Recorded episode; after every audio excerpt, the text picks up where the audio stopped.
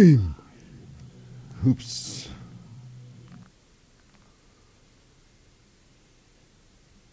It's time for an all new episode of The Wrestling Show. This week, we take a very, very cynical review slash recap of the past wrestling, starting with representing the corporation, the Ted Turner Corporation. It's AEW, starting with Dynamite, then moving on to Rampage. I'm afraid we do not carry any dark content. Moving on to the other corporate giant, representing the WWE. The WWE Universe, that is. It is. We start with the NXT 2.0. Moving on to the flagship, we'd say. It's the Raw. Then moving on to SmackDown. Then finally, we hit what we at the wrestling show consider what wrestling at its finest. It's NXT UK. Let's go. Hit that beautiful, beautiful song. Lip really loves wrestling. He likes to talk about it too. If you like to watch wrestling as he do, come and join us on the wrestling show. On the wrestling show. On the wrestling show. Oh, oh, oh, oh, oh, oh, baby.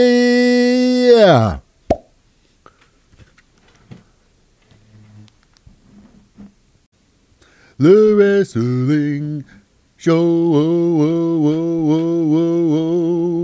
oh, baby.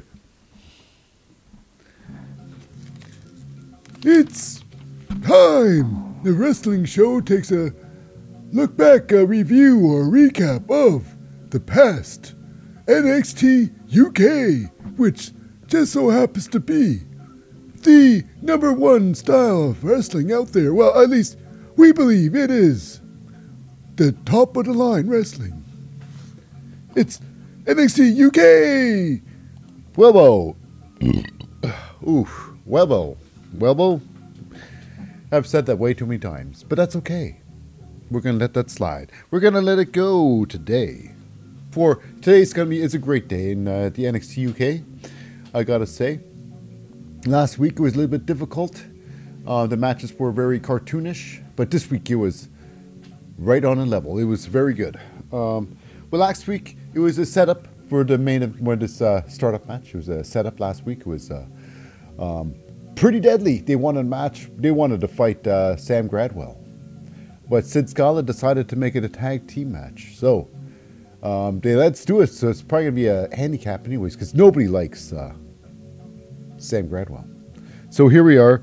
Um, Sam Stoker and Lewis Howley get to the ring. And while they're in there, we got ourselves a little uh, vignette. A vignette. Yes, right. They went there.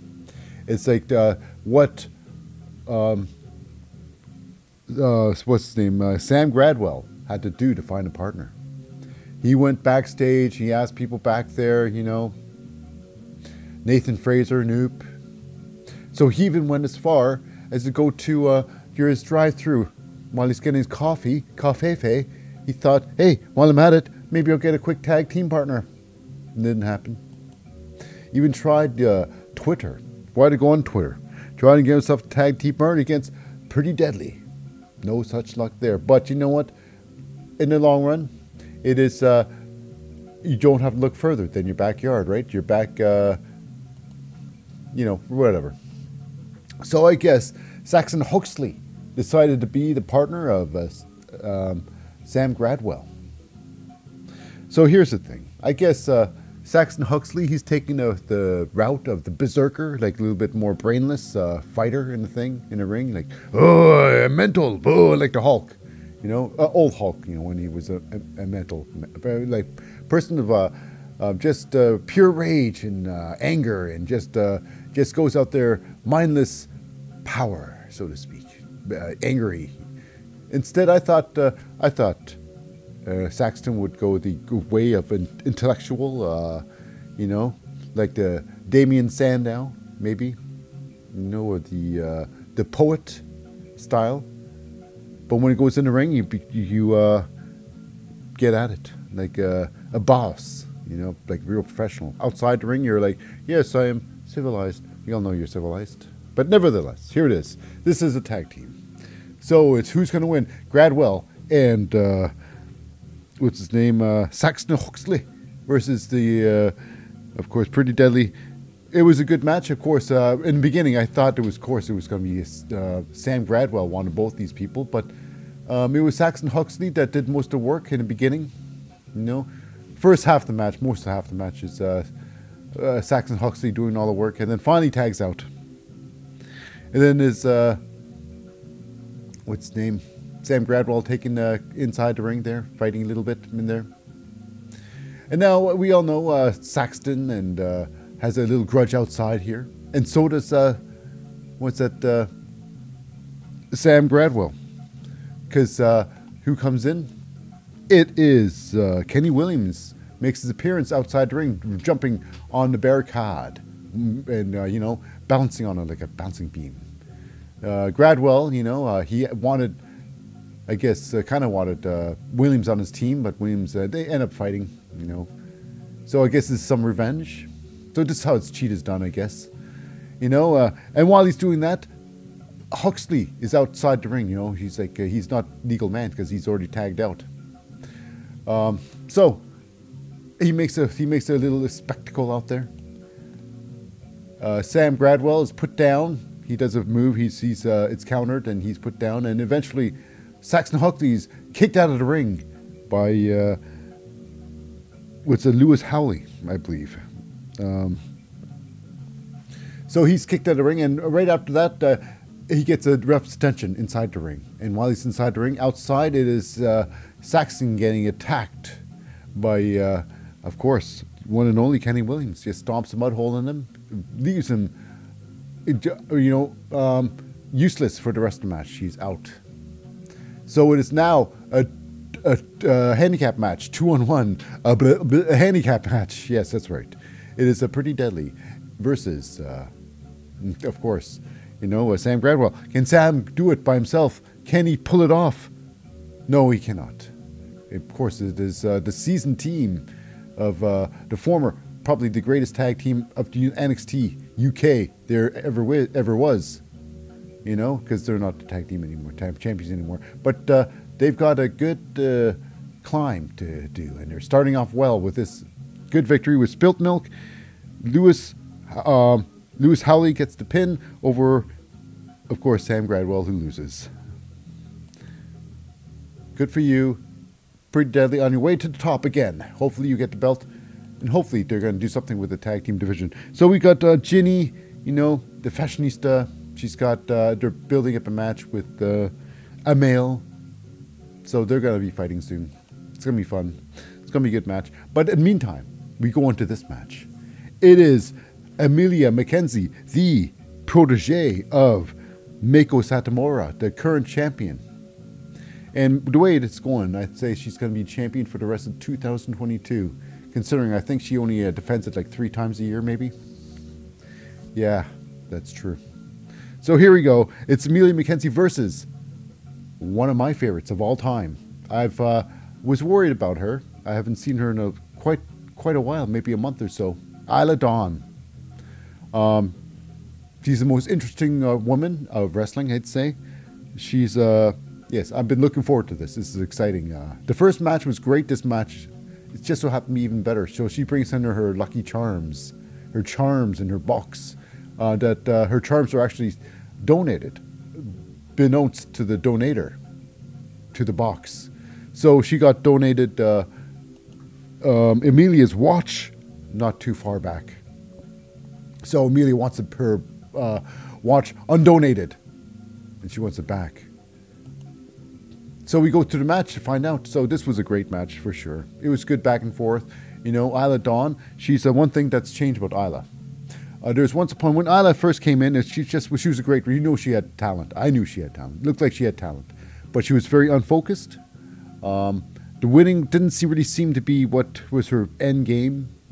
You know, it was weird, but it's like uh, it's more like head games rather than an end game to the match.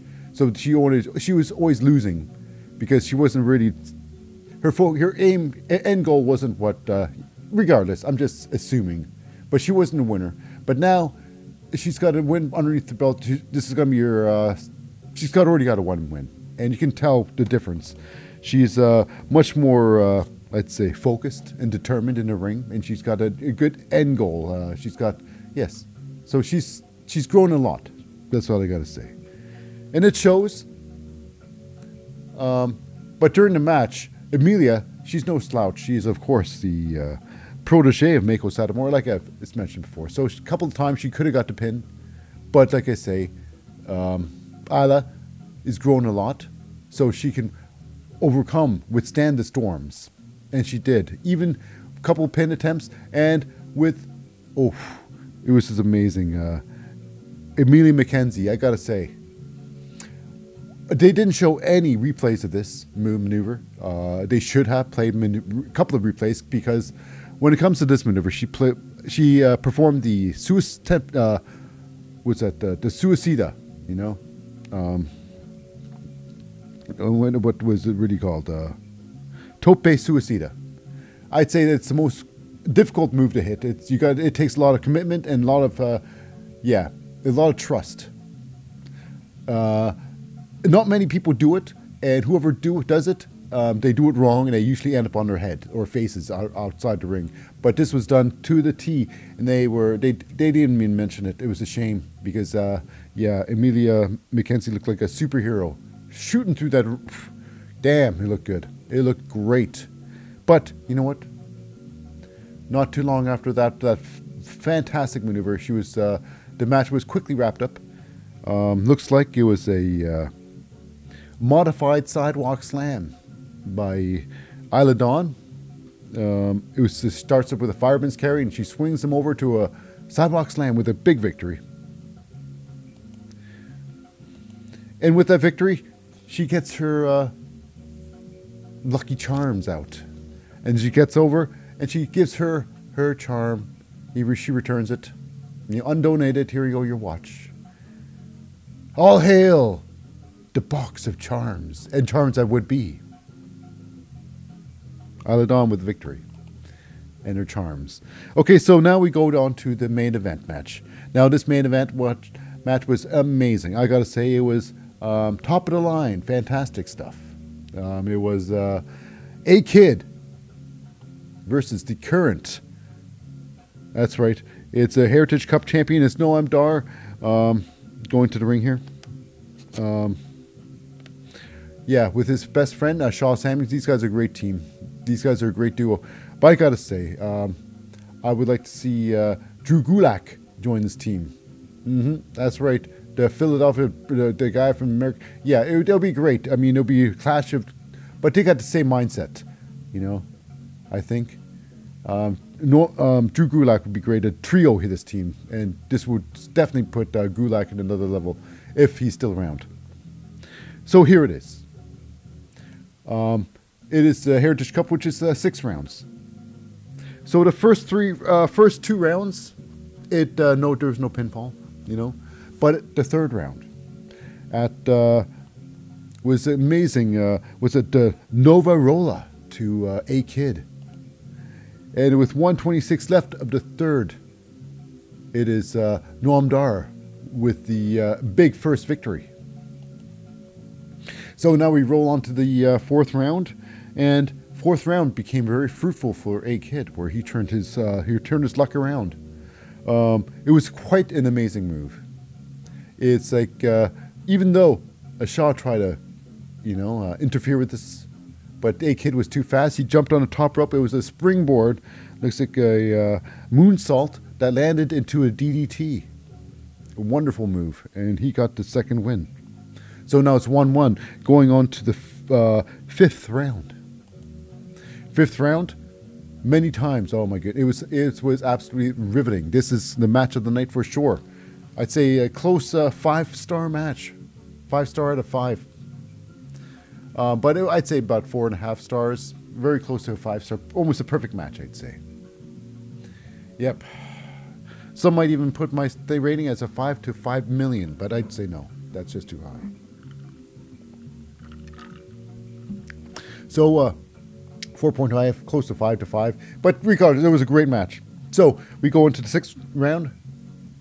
Um, a kid with many times try to get it. Even even threw a, uh, what's that, one of his finishers on uh, Noam Dar, but it did not work. The time ran out on a kid. Yes, that's right. Maybe if there was a seventh round, a kid would probably get it through because there was no way um, Noam Dar could have gone another couple minutes in that match. So it's over, and of course it's champion's advantage in this. So uh, it's a draw. So a kid loses, and uh, carrying on as champion is uh, Noam Dar, and helping him celebrate is Sha and Dar with the big victory. A kid very miserable in this defeat. But now next week we got ourselves a great. It's going to be a great match. I gotta say. Um, NXT UK is gonna. Uh, it's, it's, definitely gonna tear it apart. It's uh, Ilya Dragunov uh, versus Jordan Devlin. This is getting very personal. Um, they didn't have any face to face this week, but you know what? They did great last week. You know, uh, they said what they had to say and they fought it out a little bit. Um, I look forward to it. Um, they don't really change their champions too often. So uh, with that in mind, um, according to the W uh, NXT, would have uh, Ilya Dragunov win, but I would want the new champion being Jordan Devlin. I'd say. And one more thing before I go, you know, for this week of uh, the wrestling show, I'd just like to talk about NXT's uh, perhaps what they can do to uh, go to the next level. Maybe I'd say um, I'd say they can benefit from an hour and a half show. Mm-hmm, that's right. Three matches. I'd say maybe four matches and a little bit, uh, even some background stuff, uh, some uh, some more vignettes about uh, who the wrestlers are. You know, that'd be great uh, to see more background on. Like Isla Dawn's creating her character very well. You know, I can see uh, a little bit more defining who, who she is and creating matches, uh, crafting who's going to be here next victims, you know, spending more time with her. You know, everybody can have benefit with this. And with that, we can see more than uh, what's a three uh, world championship matches in a year. Something that would be special. You know, even uh, maybe uh, NXT and NXT UK can get together and have like this wonderful new division, um, the TV show division. It's the uh, a tag team division I always thought it'd be great, you know. They can always have the uh, two tag team belts. I can see two tag team belts. Uh, the one would be pure rules, you know. Uh, only one only one person of each team can uh, be in the ring at, at once, you know. It's like one on one inside there, but you you got to tag your team in, you know. That rules. Second belt would be the uh, Texas Tornado tag, which there is no tagging. It's just a team versus team. Just go at it. You know, whether it's two on two, three on two, um, three on three, four on four, four on three, whatever, whatever the thing is, uh, whatever belt matches. The thing is, there is no rules, and that'd be great, you know. So two types of belts, and uh, they would make sense. Well, regardless of that. Now, if you have stuck around for the for this entire show, um, I gotta say thank you for you. Um, I appreciate every one of you. Thank you very much. And uh, we'll see you next time, or rather, next week on The Wrestling Show. I am your host, Lip, saying bye bye. Ooh, ba bow.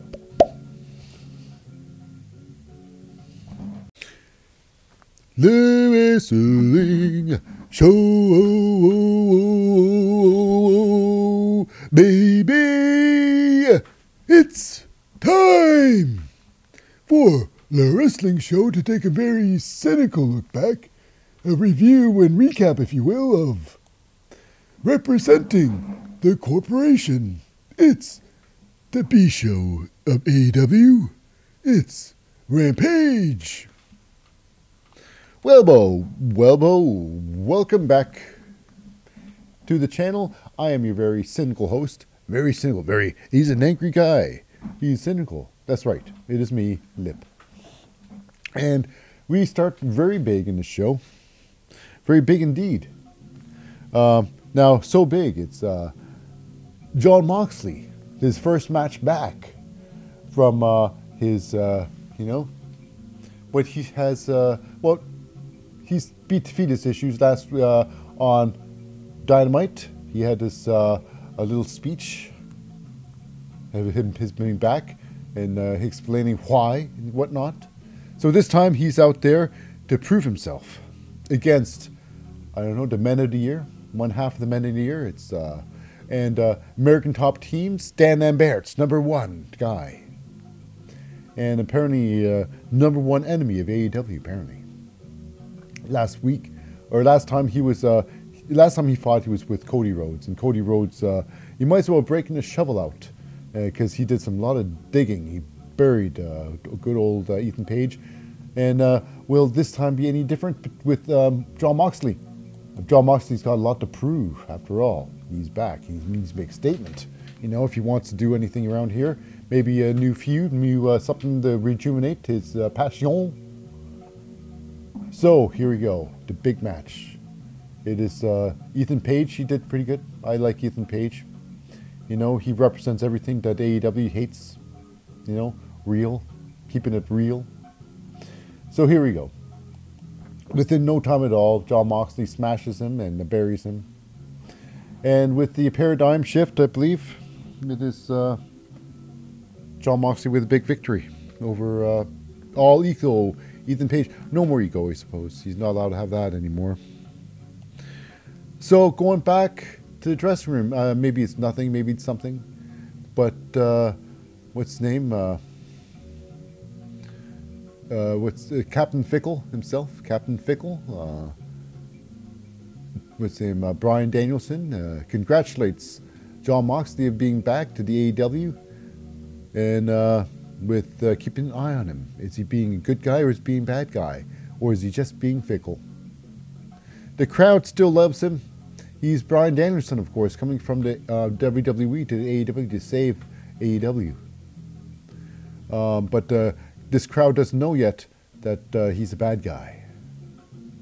So until uh, now, it's been a while since uh, Bryan Danielson's been in the ring because his last loss to, uh, you know, Cowboy, Hangman, Adam Page, there, he lost a lot of blood.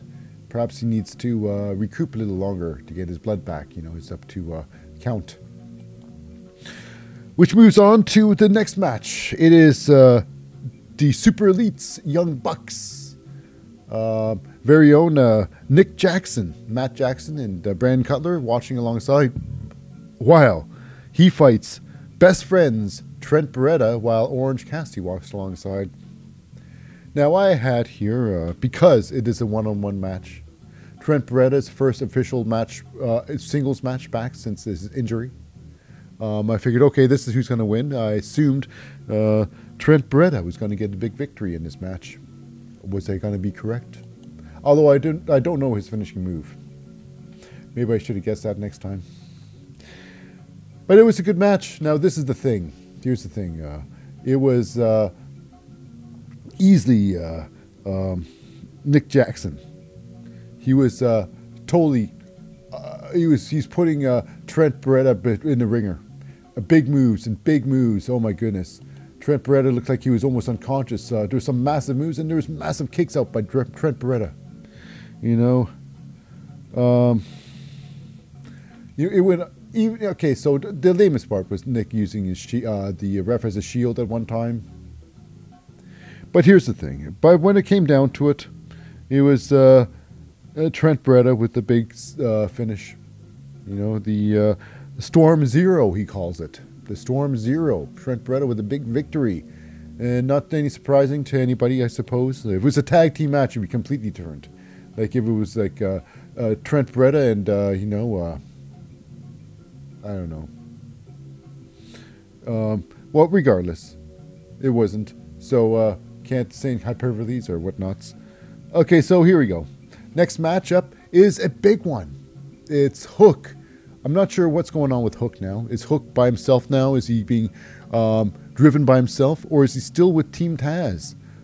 It, it would if he is broken up with Team Taz. Taz on announcing, he seems to be still uh, lit up about Hook.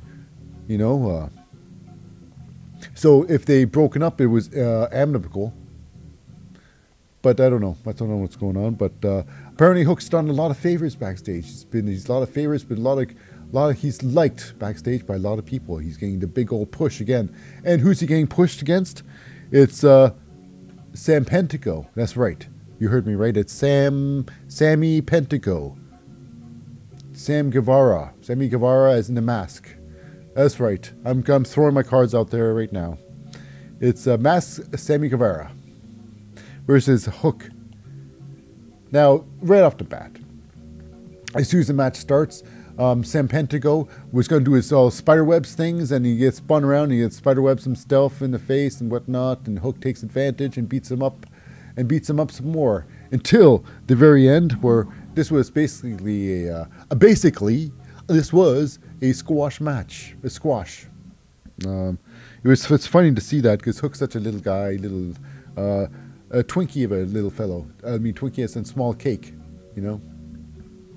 So here we go. Um, yes, it, it, it was uh, it was pretty fun, you know.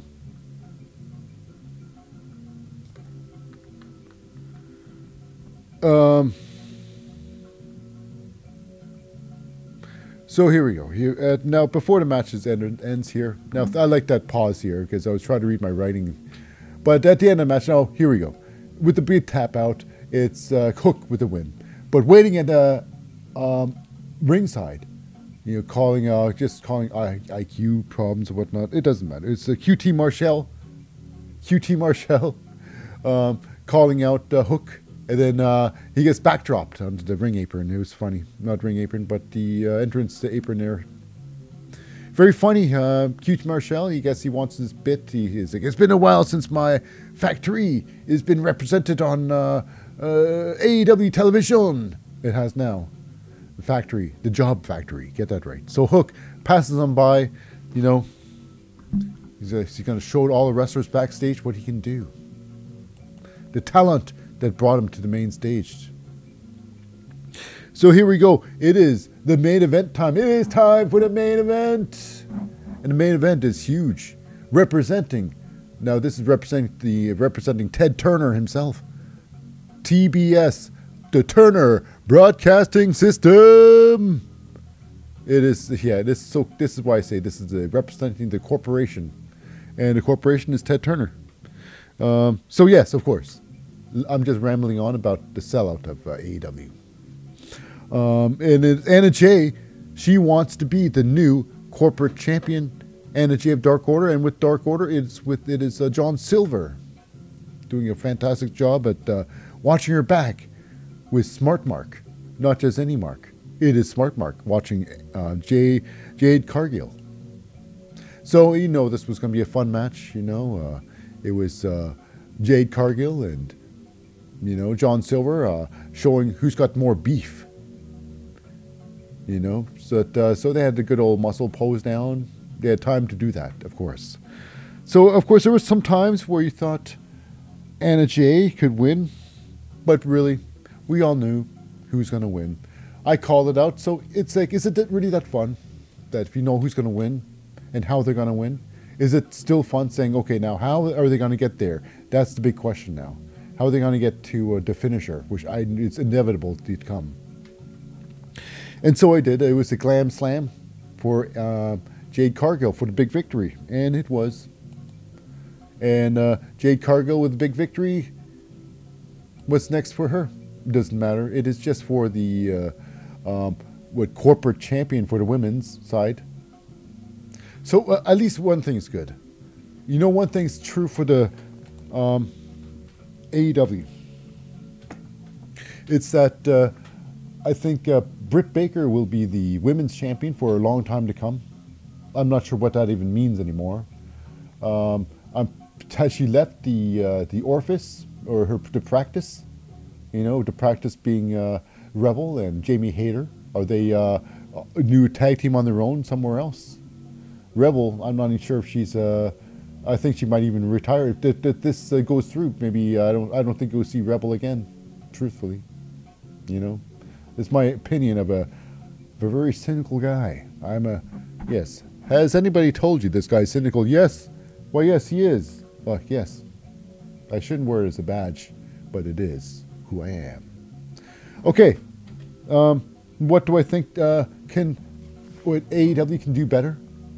Um, I don't know. It seems like every match, uh, it seems like two superheroes are going at it with superpowers. Uh, they're trying too hard, maybe. Um, two, um, it's too obvious who's going to win. There's no surprise of like, oh, oh, oh my, I didn't see that coming. I didn't see that's going to happen. You know, or is it just me trying to just? Is it like, does it does anybody else not see like what's going to happen and who's going to win before the match even starts? I don't know. It could be just me. I doubt it could be just me. I'm not. I'm not a superhero with my my you know in, intuition. It's not possible. But regardless, now if you are a podcast listener, we'll be right back after this break. But if you are watching on YouTube or perhaps even Facebook, um, that's it for the show. And uh, if it's cynical, it is because I am cynical. And thank you very much for and for my for my viewers and whatnot. I just have to thank you for watching. I appreciate you. I appreciate your view. And uh, we'll see you next time on Le Show, Le Wrestling Show.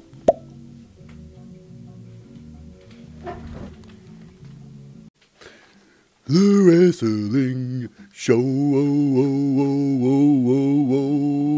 oh, it's time for the wrestling show to take a very, very cynical look at this time it's NXT 2.0, aka the New Generation Era. Well, mm-hmm. welcome to the channel, listener or viewer. I am your very cynical host, of course, it's Lip, and uh, we're going to carry right on to the um, the action that took place at the last episode of uh, NXT 2.0. It was a big day. It was a very big day at uh, at the recording, at the tapings, and uh, it all started with uh, now LA Knight. He's uh, he's made a return to the uh, ring finally after I believe many weeks of beatdowns from uh, your friend, uh, you know Grayson Waller. So now he's out there. He wants some revenge on Grayson Waller, of course, and who wouldn't? After all, he's been beaten everywhere. You know, in a in a parking lot. You know, you name it. He's been beaten there. And it's been Grayson Waller who just does not like LA Knight. So here's the thing uh, Grayson Waller is the top heel right now in uh, um, NXT. I think so. He's got a lot of heat on him. So I think this is what he did here is he, it's a genius move. It doesn't make any sense in the wrestling world because what is a restraining order in wrestling? and how did it's, it's just the whole premise of it is ridiculous, but it's a great move. It is is a it is a top heel move, I suppose. It's been done before, I think, a long time ago. But you know what? Or it seems like it might have been done. It's it's uh, it's pretty cheap, but you know what? Uh, it, it's effective. It's effective, and uh, you know uh, I I almost fell for it too. I was like, oh you, oh Grayson Waller, oh you, that's stupid. It is stupid, but it is uh, a smart move. So okay, so now here's the thing: we're at an impasse now in the storyline. Apparently, Grayson Waller's dug many uh, ditches and is a climb to where is his success. So here it is. Grayson Waller now has a face a choice of uh, getting rid of that weird uh, restraining order or face Dexter Lumis. What's it gonna be? Well, he decides I'm gonna face Dexter Lumis because I'm uh, deathly afraid of what uh, LA Knight's gonna do to moi. At least that's what you might assume. So it was a good match. It was a fun match, no doubt about it. You know. Uh, But uh, here it comes. The thing. Here's the whole. Here's a huge thing in a match.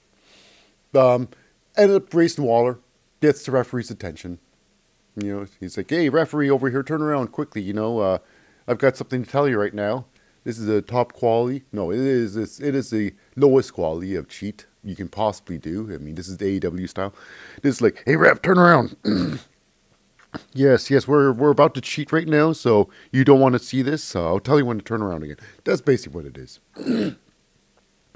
okay, so in comes a mystery opponent and smashes up um, Dexter Lumis, you know, and slides him back in a ring just in time when the ref turns around, and then um, with most redundant uh, run up, lead up to the finisher.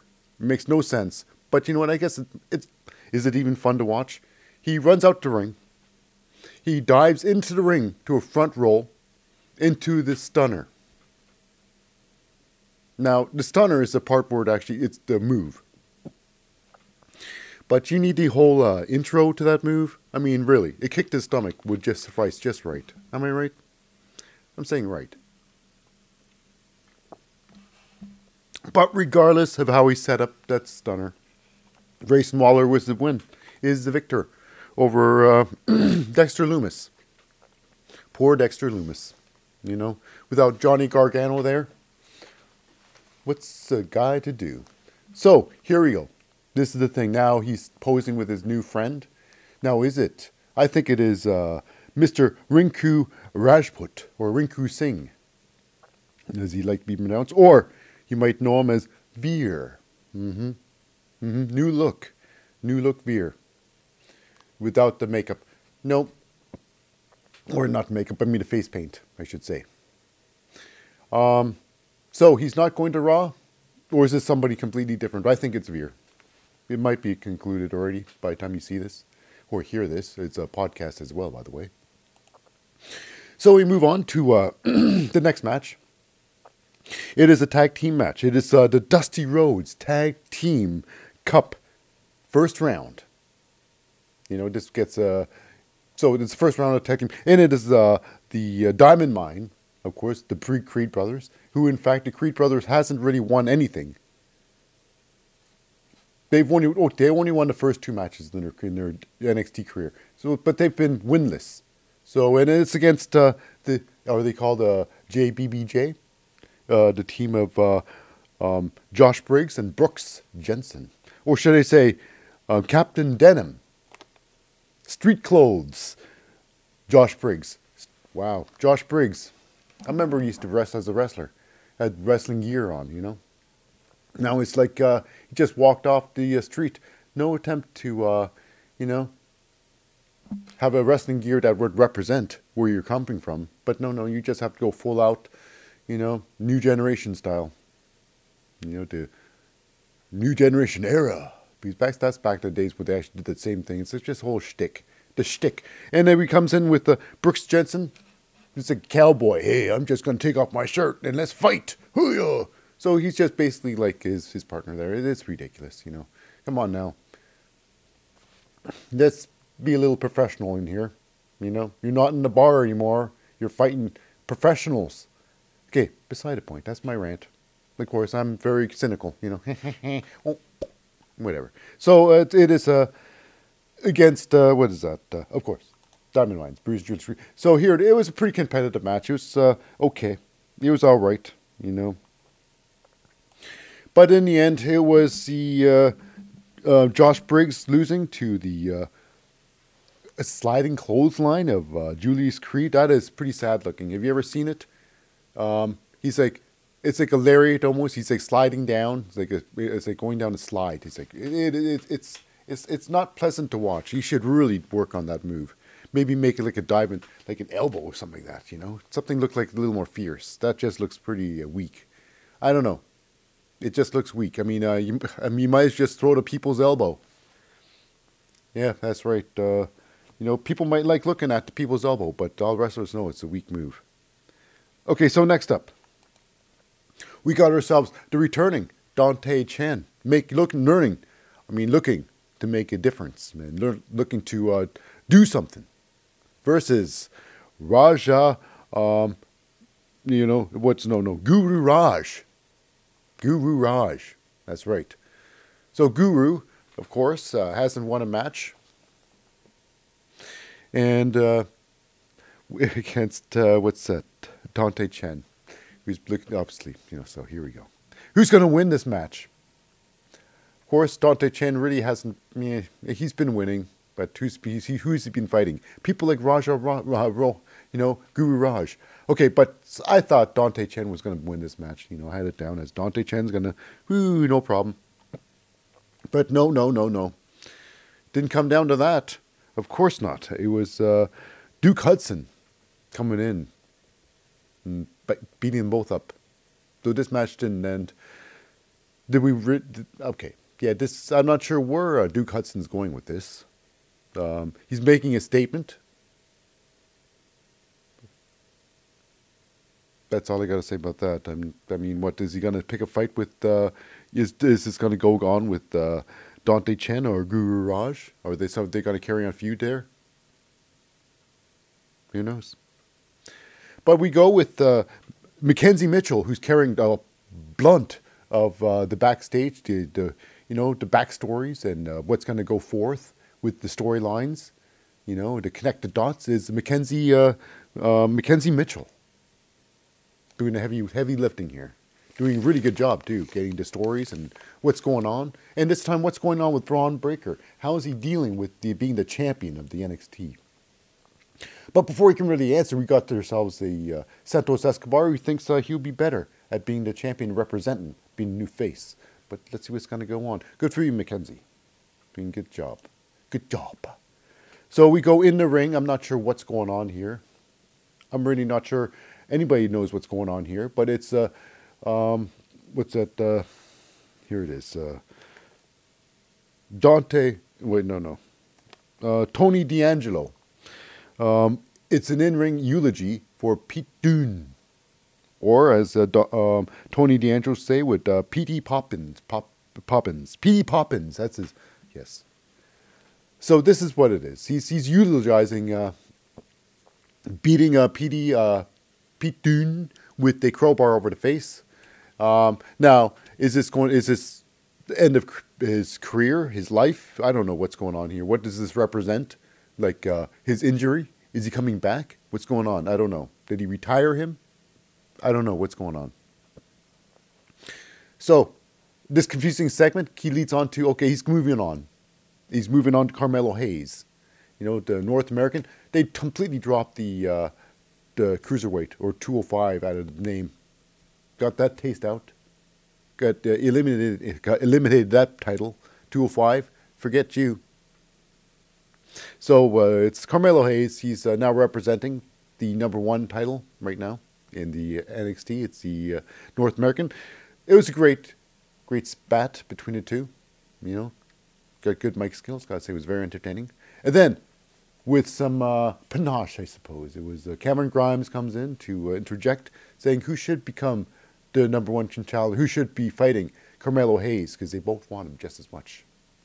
Both want the title. It's a wanted title. Mm-hmm.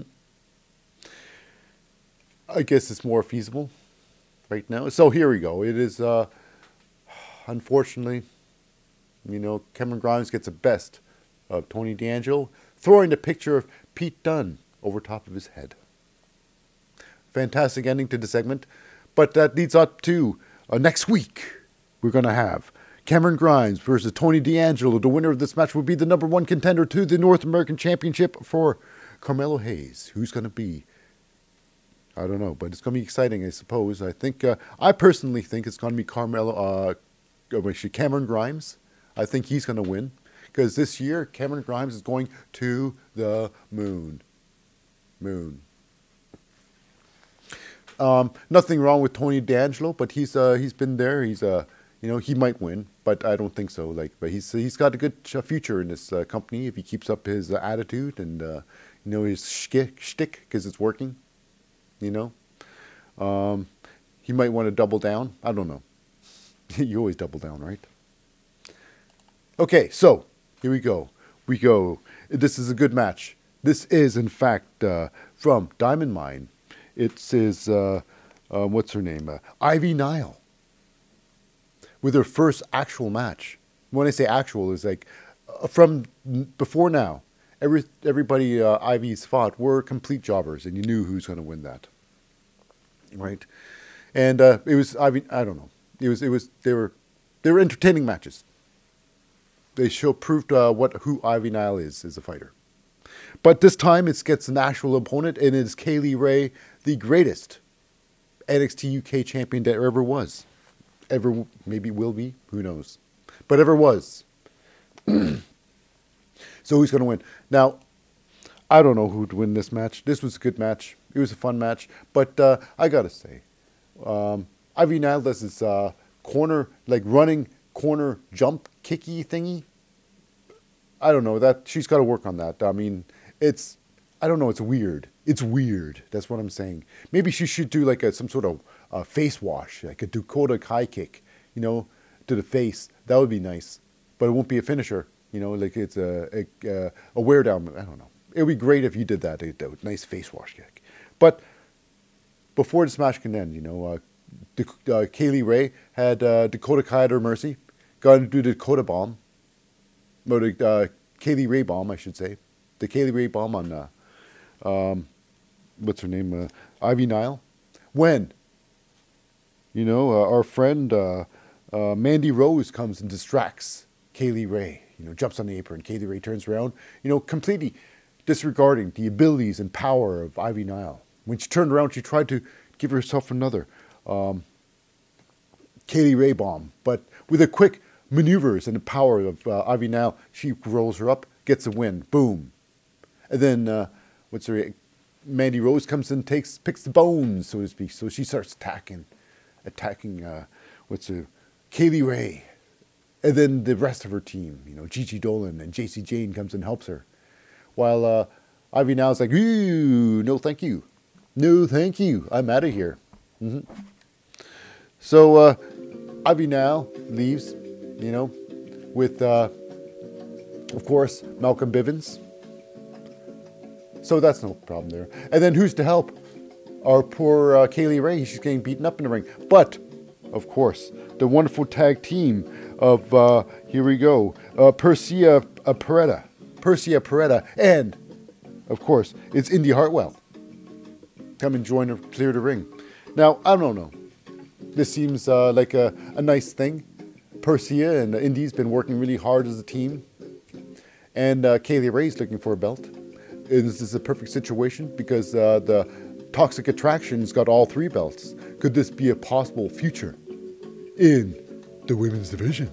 Could Kay Lee Ray, could Kay Lee Ray uh, beat, uh, could Kay Lee Ray be the new, could this be a match where like the all, Tim Winner takes all? I don't know, I'm just saying. Next up, we got ourselves a uh, backstage with, of course, it's uh, our one and only uh, McKenzie Mitchell with Bron Breakker saying, talking about the belt and how he can, uh, how he feels about carrying the, the, brand on his shoulders, being the new face of the WWE, NXT. So, before he can really answer and how he can do what he's, you know, he's comfortable, we got ourselves um, Santos Escobar coming in saying he should be the new face. He deserves it and he's ready for it. So who knows what's going to happen with this? Uh, Legado del Fantasma on top? Maybe, maybe it's time. But we got ourselves the tag team uh, match here. It is uh, the Dusty Rhodes Classic Cup uh, contenders, uh, you know. And this time it is um, the Legado del Fantasmas, Joaquin Wilde and Raul Mendoza versus. Now, these two are the jobbers of the NXT. They job. Usually the jobbers individually. They job, but this time it's the first time they're putting their jobbers to skills to one te- one team. They're they're teaming up. Their first time in a match. It is and on um, Malik Blade and uh, um, and Idr- Idris Enofe. I'm sorry, Idris Enofe and Malik Blade. Now this is a team that. Uh, Joaquin Wilde, Raul Mendoza figured they would easily win. And I suppose everybody would th- think that. But really? That's weird. So, it was a nice match. It was a good match. Um, now this is where it gets weird. Um, the whole thing with uh, Bron Breakker and uh, you know uh, Santos Escobar. Santos Escobar tries to get the attention of the other team, and then he's wet down by Bron Breakker. I guess knocking his face off the apron. or I don't know, but he, he ends up kidnapping Bron Breakker. Kidnaps Santos Escobar. This puts, uh, I guess, uh, Joaquin Wilde and Raul Mendoza in a, in a, state of shock or whatnot. Taking full advantage is uh, Malik Blade. He rolls up, gets a nice roll up win. Moving on in the tournament is, shockingly, with the asterisk in her name under the win, it would be uh, Malik Blade and Idris Enofe. Is it Enofe? To, to go, go on to another round? Who knows? So we have ourselves a weird situation. Uh, Yulisa Leon and for, uh, Valentina Feroz, they're going with. They're, this is gonna be nice. It's, we're gonna have another uh, Dusty Rhodes women's tag team tournament, and they're in it. They'll win it. So, um, but before this, we had Dakota Kai coming in on their interview and saying it's the same thing, like, "Oh, she's referring to her and Raquel Gonzalez. We used to be friends. Now we're not friends. It's gonna happen to you." And she did that with Cora Jade with uh, Raquel Gonzalez too. So it's weird how she's she's going to every everybody's thing. If you're a woman and you're a tag team, you're in trouble, according to Dakota Kai. You cannot exist. And speaking of cannot exist, that was a match coming up. Was Dakota Kai versus uh, our uh, wonderful uh, Yulisa Leon with uh, Valentina Feroz uh, at her side. And this was a fantastic match for Dakota Kai.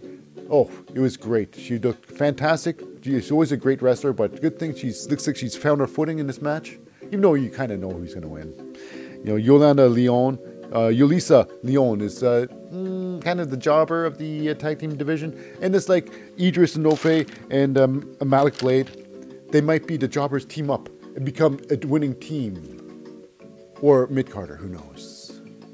But regardless, Dakota Kai with a wonderful victory. But with the running face wash kick, Dakota, Dakota kick, always a great one. And before, and then uh, we got a Ventila, even with Ventila Feroz, they tried to interfere. It is still Dakota Kai with a win. But Dakota Kai tried to kick off uh, Valentina's head too. But she was saved by Yulisa Leon. But good for you, Dakota Kai, getting back on a horse. Hopefully, you will prove yourself to be a worthy contender to the belt, maybe even representing the company one day. Mm-hmm. So we go backstage with uh, what's it, McKenzie Mitchell doing a wonderful job holding it down. Uh, with Raquel Gonzalez, what is your future here? What do you want? And she wants a belt. And then we got ourselves um, a Cora Jade spotting comes in and she wants a question. She actually wants the Dusty Cup Women's Tag Team Cup. And she's doing, mm, this is funny for Raquel because she's going to be living this again how the past repeats itself, maybe.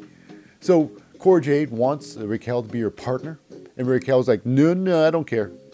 So didn't uh, didn't uh, with Dakota Kai talk about this a little while ago before they were even tag team partners in the first place? Be careful, don't trust Raquel.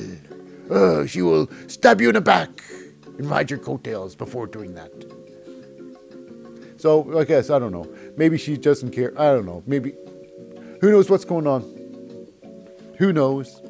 Who who knows? So we go to the main event, the main event match. It is Roderick Strong from the Diamond Mine versus, uh, of course, Imperium's leader.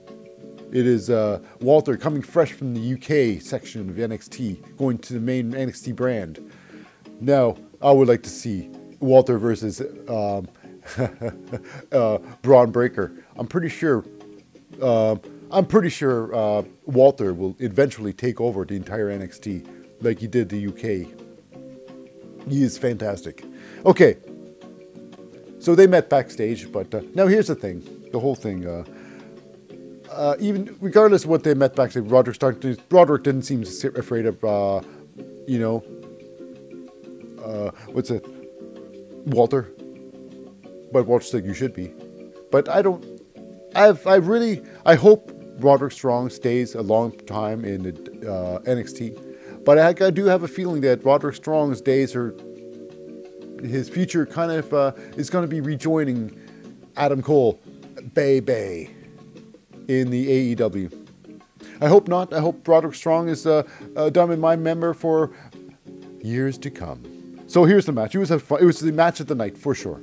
Hard hitting. It was a great match. It could either could have won, and both had a great chance to win. But it was it was electric, by far. It was it was uh, it was great. I can't say anything more about it. Uh, they both did a great great job. Uh, but with the wonderful oh the power slam, wham wham, one power slam. Um, or the power bomb, I should say. One power bomb. Walter with the with a big victory in this match. Um, yeah, it was fantastic. Uh, it was a match of the night, but you know what? Obviously, it was a match of the night. You know, so we had the big finish, and uh, you know, it's live TV, so I guess uh, you know you have yourself a live uh, finish. So we have what stuff? The Imperium coming into the ring. You know, uh, Marcel Barthel and Fabian Aichner and uh, we got ourselves the Creed brothers coming in, and it, you know, it was a big finish. So that's it for the uh, NXT 2.0. Um, and if you are a YouTube watcher, um, or if you're a watcher, uh, that's it for this episode. And for podcast listeners, uh, stay tuned, for there is more after this.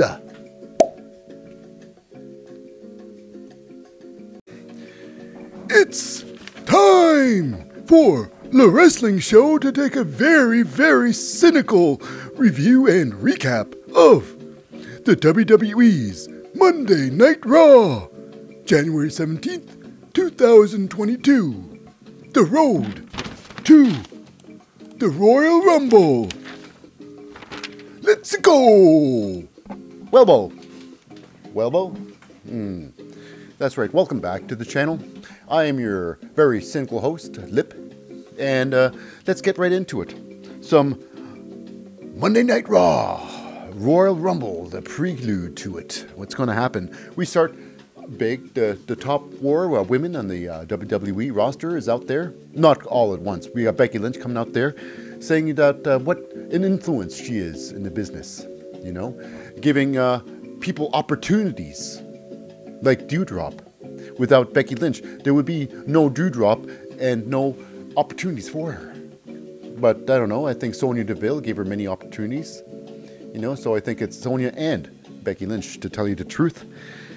So, you know, she's saying that that uh, she's taking all responsibility, uh, credit for Doudrop success, I suppose. And then uh, Doudrop comes out like, nah, nah, nah.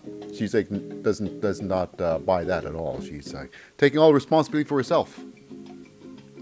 So, and with that, we got Bianca Belair to charge us in, that's saying that she can beat both of them. She should be there, and she's in there entering the Royal Rumble. So then she's going to come back number one spot. And then Liv Morgan also coming to the ring, you know, also claiming to be in a Royal Rumble to take number one spot. But as of now, it is a tag team setting up for. Um, I guess I, am not sure why this was necessary to have, but I guess you gotta have to. Okay, they had it. It wasn't necessary, but what is necessary in a WWE or wrestling? So it was.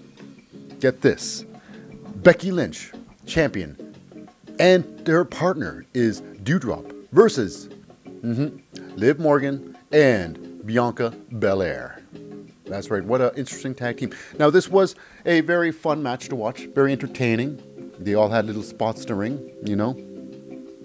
But when it came down to it, it was uh, Becky Lynch um, with the manhandle slam to uh, Liv Morgan.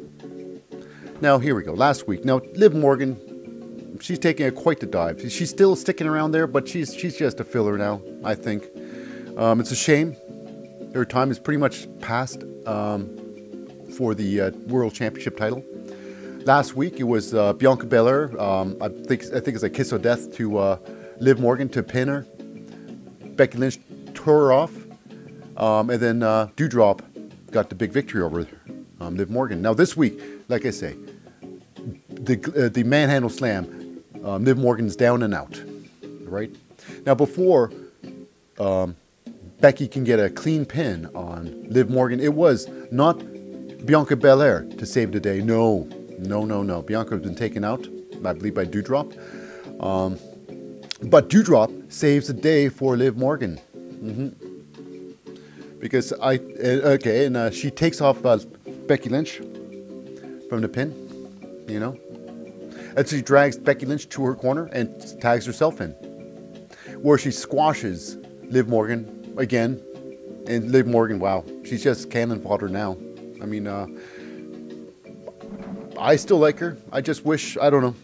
I don't know. It just seems uh, that she's taking a tumble again down the ranks, you know. Maybe she can be tag team with Nikki Ash. But I don't know, superheroes don't need friends, right? So here we go. After the match, it was almost gonna be nice, you know. Uh, Becky Lynch got a handshake and a slapper, a slapper, Doudrop, and she tried to put her in a manhandle slam. Really. So uh, Doudrop uh, did not go on a manhandle slam, and she just smashed up uh, Becky Lynch a little bit, a little taste of the Royal Rumble. Um, Becky Lynch versus Doudrop. Now I have a feeling here. I could be wrong, not usually, but sometimes I am, and I'm willing to admit it. But I think um, Becky Lynch is going to retain at the Royal Rumble. Mm-hmm. Um, I really don't think many belts are going to be changed hands at the Royal Rumble.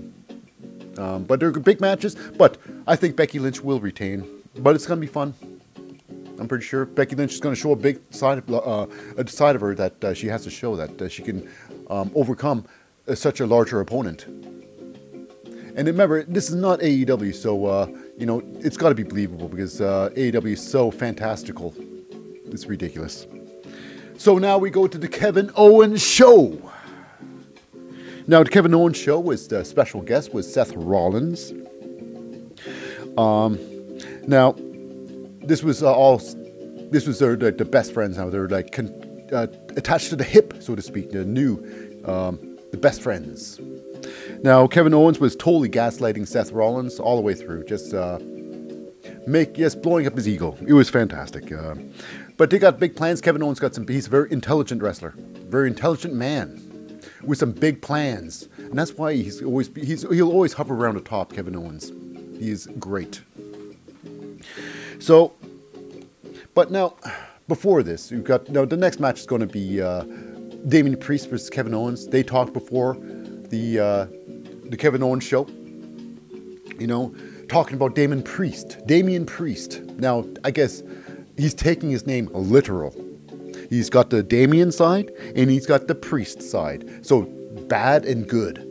There's a struggle, internal struggle, like a Gemini, you know. Oh yeah, yeah, oh yeah, yeah, yeah, yeah, yeah. Can he control the priest, uh, Damien side? But it is Kevin Owens like, oh, let's have a clean fight here, you know, a clean fight. It was a great match. You know, uh, Kevin Owens doing fantastic. Damian Priest, really good, really good. Now here's the thing. Now, uh, now after uh, now after a choke slam. Now here, but here before, before this, it was a, the greatest swanton in the world. I swear, I can swear to this. Kevin Owens, with the, one of the greatest swantons in wrestling. It's hard to believe to see such a such a big man do a, a such a graceful move. But we always forget that Kevin Owens is one hell of an athlete, graceful in his gigantic size. So here's a here's the whole thing. Here's the breakdown. Near the end, it was a choke slam. Damian Priest choke slams Kevin Owens, and somehow Kevin Owens uh, injures his knee. He takes a couple of hits from Damian Priest, and ref is like distracted by him, and Damian completely up far from his his uh, Dame, demon side or Damien's whatever his evil side, whatever it is he calls it. Uh, he uh, he's bamboozled, fooled. He comes in to check on Kevin Owens. He's kicked in the stomach, stunner, bow, what pow. Kevin Owens walks away with the victory. Mm-hmm. Kevin Owens, huge with the win, and thank goodness it wasn't for the belt, because this would be Kevin Owens right now. Mm-hmm. It's true. So here we go. It is we got ourselves a thing. Sarah Schreiber with a wonderful in- interview with uh, Nikki, almost a superhero. She is blaming everything on uh, her former friend and partner, uh, Rhea Ripley, for everything, you know. And she says, uh, heroes also don't need friends. Well, I don't know. I think everybody needs friends, even superheroes. Even Superman has friends. You know, the Justice League, Superman, the most powerful being in the entire universe, the entire DC universe, Superman. So, think about that, Miss Nikki. Mm-hmm. So next up, we've got the graduation mm-hmm, of uh, uh, because Otis is graduating from uh, the Alpha Academy, Chad Gable's thing, and the only thing you have to do to graduate the Alpha Academy is that uh, to uh, let uh, Chad Gable ride your coattails to the top, to the top. So with no help of Chad Gable, no, well, a little bit. He did some distracting, but it was all Otis. Otis single-handedly took the belts off of RK Bro. So, so now it's a thing, and we got ourselves Riddle and Orton coming in there, disrupting everything. You know, and then Otis comes out there charging Riddle and comes in the back. Oh, it was Riddle there out in the audience, out in the rampway. And then uh, Otis tried to beat him up. And then from behind is Randy Orton, RKO's. Chad Gable, of course. Chad Gable's going to get RKO'd. Chad Gable is a weak link. Although he had some good his promo was good. He's an intelligent guy, uh, clearly. He, he brags about his education a lot. And he shames people for booing him. And he, just deflects it on, uh, you're, booing education. No, we're booing you, Chad Gable. Booing you. But you know what? He's doing good. He's got some good, he's got his mic skills are, are there. Very little to say, really. But he says it. But then again, look at CM Punk. He's got gifted gab. He doesn't really say anything besides uh, bringing back uh, backstage uh, uh, drama. He can do that. But if you bring other stuff, forget about it. Chad Gable and uh, CM Punk, I'd say they're about the same level of uh, mic skills right about now. Is am I saying bad things about CM Punk or good things about uh, Chad Gable? Who knows? You'll never know. Make up your own mind. So here we go. Now we got some backstage heat. It is Vince McMahon with his boy Austin Theory, very upset about Austin Theory's loss to Finn Balor. But even if Finn Balor got beat down at the end, it does not matter to Vince McMahon. He says, if you lose this match, you will be dragged back here, and I'm gonna beat you up with a bat. I'm gonna. He's he literally forced uh, physical uh, damage onto Austin Theory, breaking all the minor bones in his body. If he does not win this match against Finn Balor.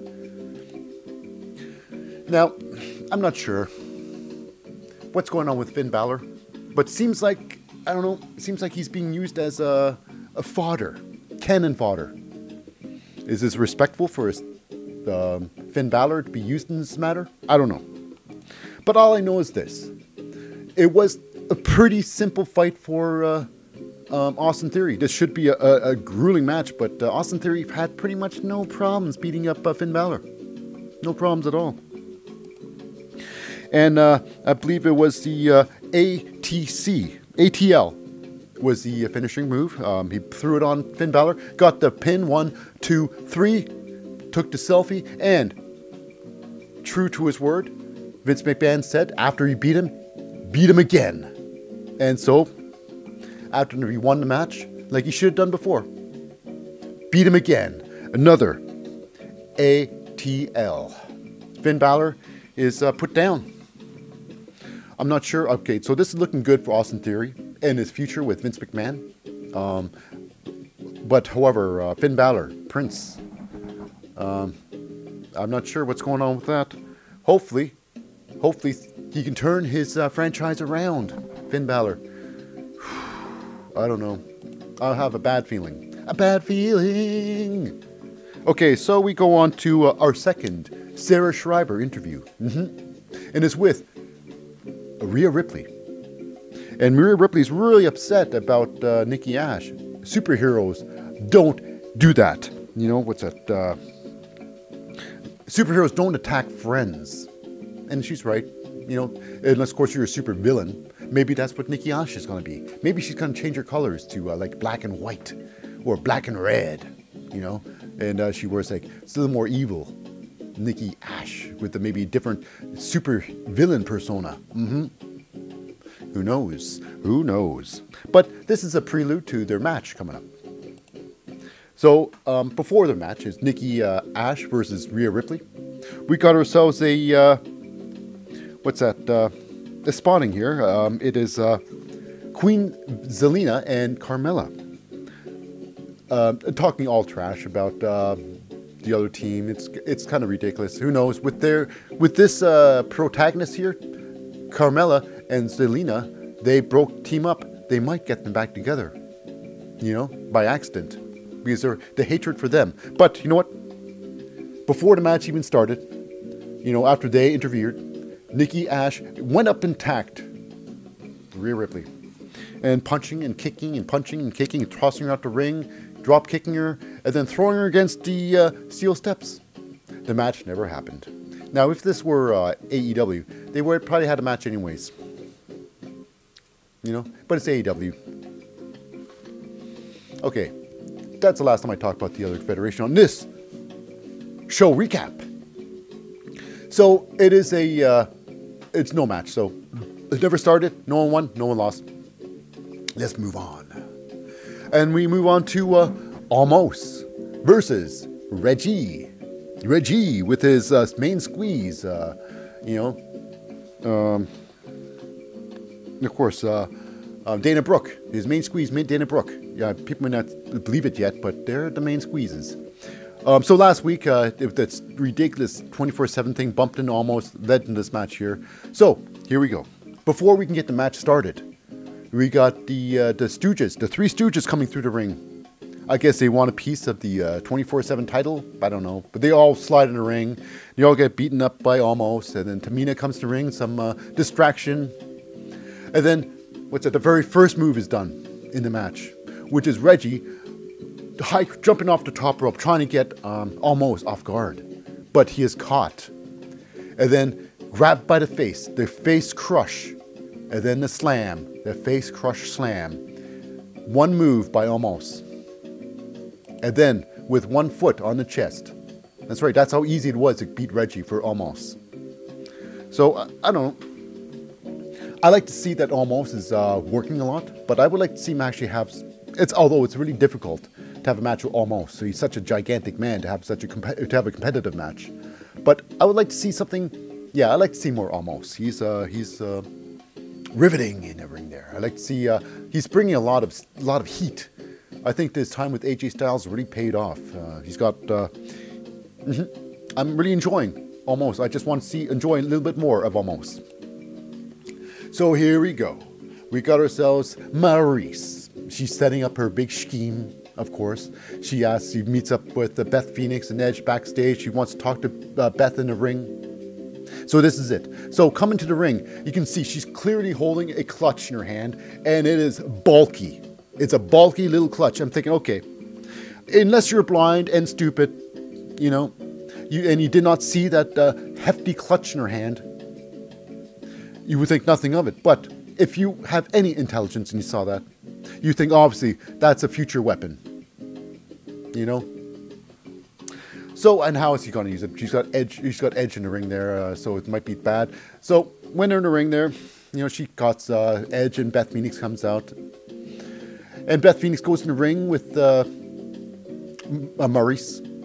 Of course, uh, Miz is there. They said Miz wasn't there, but Miz is actually there. And he attacks Edge. Edge takes him out. But while uh, Beth Phoenix is looking at Edge, whammo! Of course, like I predicted, the clutch to the back of the head. Mm-hmm. Maryse. And she says, she says, she brags about one shot. Well, of course, if you hit anybody with a with a brick, they're going to go down. You dummy! You didn't do it with your own hands, you fool. I mean, what? You think you if you actually you think if you actually use your forearm, you'd actually do any damage at all? Of course, I'm totally uh, making the sense believe that this is actually real. You know, so in real in reality, no, this would never happen. So yeah, she's bragging over the dumbest thing. So here we go. This is just working up to the Royal Rumble. What's going to happen? So it's just adding more tension to it. Of course, Miz and Maryse uh, later on uh, had a thing, uh, but Miz, Miz is perfect. Miz and Maryse are the perfect couple. They're so good for each other, and they're the perfect uh, wrestling duo. They might not be the power couple, the uh, you know. So it is what's uh, the it and and the grit. It the couple and the grit couple. I'm not sure why they're called the grit couple. but they're the grit couple. Maybe it just rhymes with it. I don't know. I don't know. But yes, of course, Miz and Maryse is up by the ramp, and Maryse uh, un- re- reveals that the insider clutch is a brick. I still can't believe she's taking responsibility over the brick. You know, if this was a no DQ match, sure, she can use a brick and she can win, but it won't be, and you won't be using it. Okay, so that moves on to our big match, an eight man, eight eight eight man tag. So now I believe uh, everybody in this uh, uh, eight man tag is in the uh, Royal Rumble, the Royal Rumble. So it is uh, the team of uh, what is that? Uh, Dominik Mysterio, Rey Mysterio, the Mysterios, with the Street Profits, mm-hmm. and that is uh, Montez Ford and Angel Dawkins versus the Dirty Dogs, Dolph Ziggler, Robert Roode, and the team of Apollo Crews and his uh, window dressing and window dressing himself, Commander Aziz, or as he's commonly known as Commander Ass Disease. Mm-hmm. That's true. Of course, Commander Ass. It, the whole match was a. It just was a fun thing. Uh, the whole romp outside in the beginning of the match. But when they start getting back together, although it did go to commercial break, so he did miss a lot of the action. It was a short match, and uh, when it came down to it, of course, Ass Disease was just window dressing. He, he, I don't know why he's there. He's a big guy. Like I say, window dressing. He, you see him.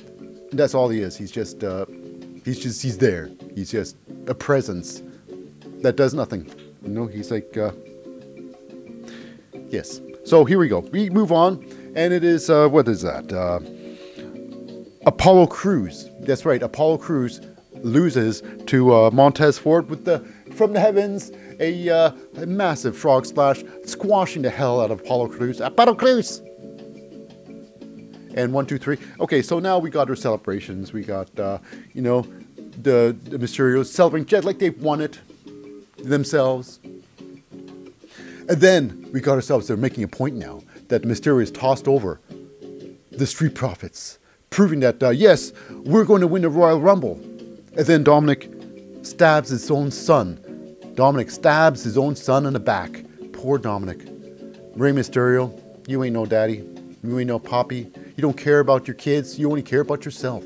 Even though you're an old, old man and you really should be retiring soon, this should be your son's time to shine. But no, you toss out your own boy. Shame on you, Mysterio. Mm-hmm. What would your wife say? What would Dominik's mother say to you? Nothing good, I'm sure. So, but you know what? It's fun for the uh, the street profits saying that. Like, yep, yep. Mm-hmm. There's some divide here.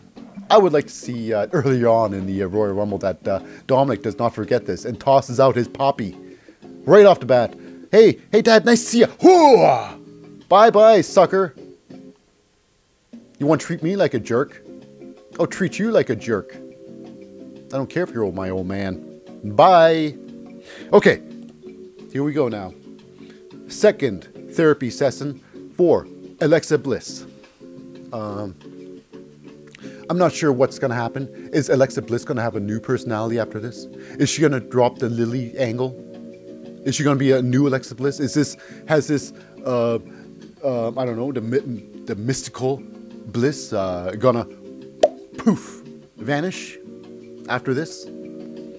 I think so. I think this Alexa Bliss has run its course. Uh, the uh, with Lily. So here we go. He finds he asks a couple things. Um, a word association he does, uh, and the words were, um, what's that? Um, uh, like friend, house, doll, and stuff like that. I can't read. I can't read my writing here, so I don't know what the first one. And uh, imagination, each one except for imagination, followed by Lily. You know. Uh, so I'm not sure what's going to happen with this, and I really can't stand my writing. Mike, I got to really work on my handwriting. It looks like chicken scratch. So here we go. Besides that, that uh, um, you know, that segment was kind of leading to I don't know what it's leading to, but it's not that important. It's just showing some Alexa Bliss finally. Here we go, the main event match. It is Bobby Lashley versus Seth freaking Rollins. Now, both these guys have huge matches coming up. Huge matches coming up at the Royal Rumble. You know? And such huge, like Bobby Lashley is going up against Brock Lesnar. Mm-hmm. Um, Seth Rollins, he's got a massive match coming up as well. But what's going to happen here? You can't have uh, any of these guys losing, you know? So this was a good match. Um, Seth Rollins doing some, he could have won many times. Um, it, Bobby Lashley was not dominant in this match. But who's going to lose? Now, a little while like uh, Bobby Lashley got rid of the Hurt Business. Now, Hurt Business is just hurt feelings, and they want some revenge, and that's how it ends. They they attack Bobby Lashley, you know, and it gets. Uh, I guess they disqualify Kevin Owens because that's how it works, right? You attack the opponent, and then the, uh, the and then the guy gets the other guy gets uh, um, disqualified. So Kevin Owens, um, Owen, you know, Lashley gets attacked, Owens gets disqualified. They didn't say anything, but that's theoretically how it goes. Theoretically, even though that's really ridiculous. But someone had to win it. So we got, uh, and then Bobby Lashley, and then what's that? The, the Usos come in to take out uh, Seth Rollins. But here's the thing the Hurt Business, they try to really take out Bobby Lashley, but Bobby Lashley had the last laugh. He just smashed and he just smashed the uh, Cedric and uh, Shelton easily. It was rather embarrassing for them. So here we go. This is just how it is. Um, the Usos come in and they they uh, okay. So it's Seth Rollins versus uh, Roman Reigns. So I don't know. Usos uh, come in, take revenge on uh, Seth Rollins, and uh, and that ends the show um, of Monday Night Raw. And uh, yeah, that's it. That's all I got to say about that. So we'll be right back for more of the wrestling show. Unless, of course, you're on YouTube, and that's it. See you next week. Bye bye now, and see you next on the podcast. Bye bye. The wrestling show, baby. It's time for the wrestling show to take a very, very cynical look back, a review, a recap of SmackDown. This time it's the road to the Royal Rumble. Let's go! Welbo. Welbo. Yes, of course. Welcome to this channel. Welcome, welcome back, I should say. And uh, right now we have uh, we start huge with this very exciting, action-packed episode of SmackDown. One of the best. It's uh, they just brought it all today. They brought all the vinegar and mustard and ketchup and all the deliciousness to this to this day. And it started with the Usos in the ring, introducing their number one guy, their head of the table. Yes, that's right. Uh, that's right. Uh, they are introduced Roman Reigns. And Roman Reigns, he coming in there, you know, and he introduced himself and beautiful vignette we all can watch the greatness of Roman Reigns. Now, I would say yes, yes, he could probably be, pos- quite possibly be Roman Reigns, um, the number one uh, champion of all WWE, including on top of Hulk Hogan. Hogan was a different time, you know. Uh, but uh, number one, or yes, but, but could be broken in, interrupted by the whole thing, his whole speech and greatness, is Seth Rollins. He's challenging now. He's got a challenge for the Usos ever since the uh, sneak attacks on the uh, Monday Night Raw. You know? So now he wants a tag team match. He wants the Usos. And if he he would beat Usos in this tag team match in the main event, the Usos would be banned from ring from the Royal Rumble when uh, Roman Reigns starts would fight Seth Rollins. Mm-hmm. And Seth and Roman Reigns, of course, was thinking about it. Hmm, should I do this or should I not do this? Mm-hmm. And before Roman Reigns could have an answer, I believe uh, Jey Uso answers and saying, "Yes, we will take your damn match." And who comes and joins him is Kevin Owens. So now the new main event, but of course, this is huge stipulations here. But what if, what if Seth Rollins were to lose? There's something he's got to lose, you know. After all, uh, if the Usos were to lose, that's a huge disadvantage. Mm-hmm. So, Roman Reigns says, "Yes, this is stipulations. But if you lose, you don't even get a chance at me at at uh, the Royal Rumble because yes, that match would be null and void." And Seth Rollins still agrees. Let's do it. So next up, we've got ourselves a great match. Um, it's a part twoer, a twoie, as the Sheik would say. It is the Happy Ones, Madcap Moss and Happy Corbin. Although it's Madcap going to be fighting today again against uh, Kofi Kingston. Last week it was uh, Madcap with a big victory. That's right. I believe it was a punchline. His finisher got a clean victory on uh, Kofi Kingston. But this week is different. That's right. Even though that's right, Xavier the King Woods is still gone. Um, his calf injury, he's got a torn uh, calf muscle. I think uh, um, it could no longer balance his, you know, his gigantic, new gigantic head. You know, he just, his, just couldn't take the weight. So here we go. Big E Langston's taking the spot, or Big E, Big E, and this is changes everything because Big E there has changes the atmosphere altogether. Now, even though it was a fantastic fight, you know, it was a uh, Kofi brought it. Uh, you know, he brought it all. He's brought his old gear back too. He's like, you know what? I'm not going to show my, how I'm gonna I'm gonna make myself look bigger than I big as possible. I'm not sure why it is. You know. I think is Kofi Kingston's not the only one that's guilty of this. You know. But he is he's using it to the most. You know, he's doing everything he can to make himself look bigger than he is. Uh, it's weird. He's he's like thickening out his his his ring gear. It's like it's. Uh, I can imagine it's it's hiding so much padding in there. There's so much padding and thickening, and I can assume even lifts in his shoes make him look taller too.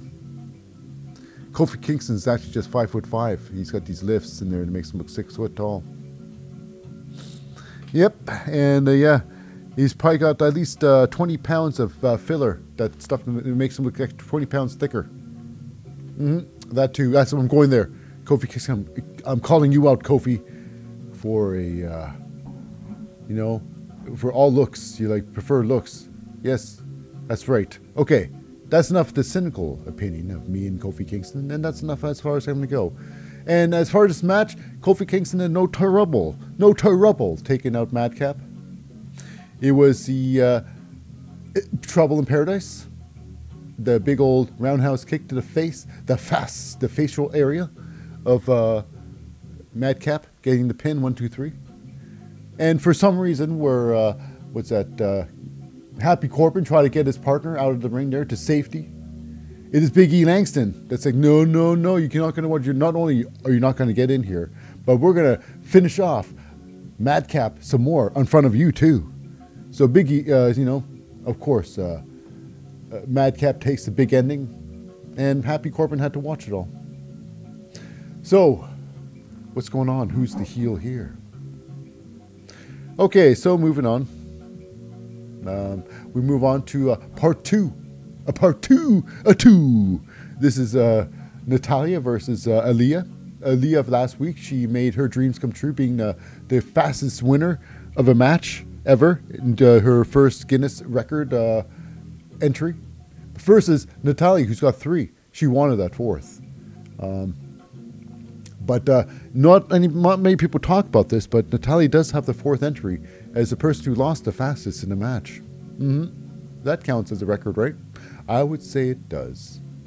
So this time, I would I called this one out, made an audible to myself. I said, uh, "Self, I'd say Aliyah is going to win this match." But how? I don't sure. But uh, she lost only because of uh, Natalya lost a match for herself.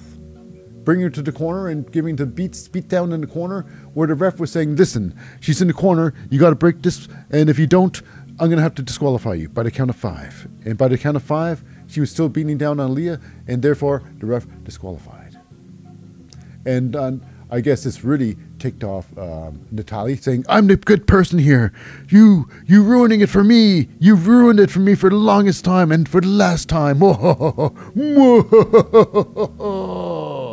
and so then she started beating up Aliyah some more. You know, even though Leah won, she beat up Celia some more. And this is where Li comes out, the savior of the weakened. You know, you know, the savior. And then uh, to unbeknownst to Natalya, of course, she's like, look, what, what's a, what's Xia doing here? Is she trying to beat up uh, uh, Leah? I'm doing a good job beating her up. It's like, wait a second. That's for me. I'm the bad guy. No, I thought I was a good guy. Yes, reality kicks in for Natalya. Yes, you are the bad person here. So she, she, uh, Xia Li comes in and, uh, you know, kicks the ass of the rubbish. Away, away with you, rubbish, Natalya. So is this all that's uh, Xia Li gonna do? She's gonna come in there and everybody gets unjust, unjust, unjust, gotta get some uh, revenge. And it's going on to the next. It is the tag team match. It is the Viking Raiders, Erik and Ivar versus. Now this is uh, these two are the uh, um, what's that uh, number one contenders to the tag team champions. hmm That's right. So here we go. These persons versus. Now this is whom I like. My favorite two.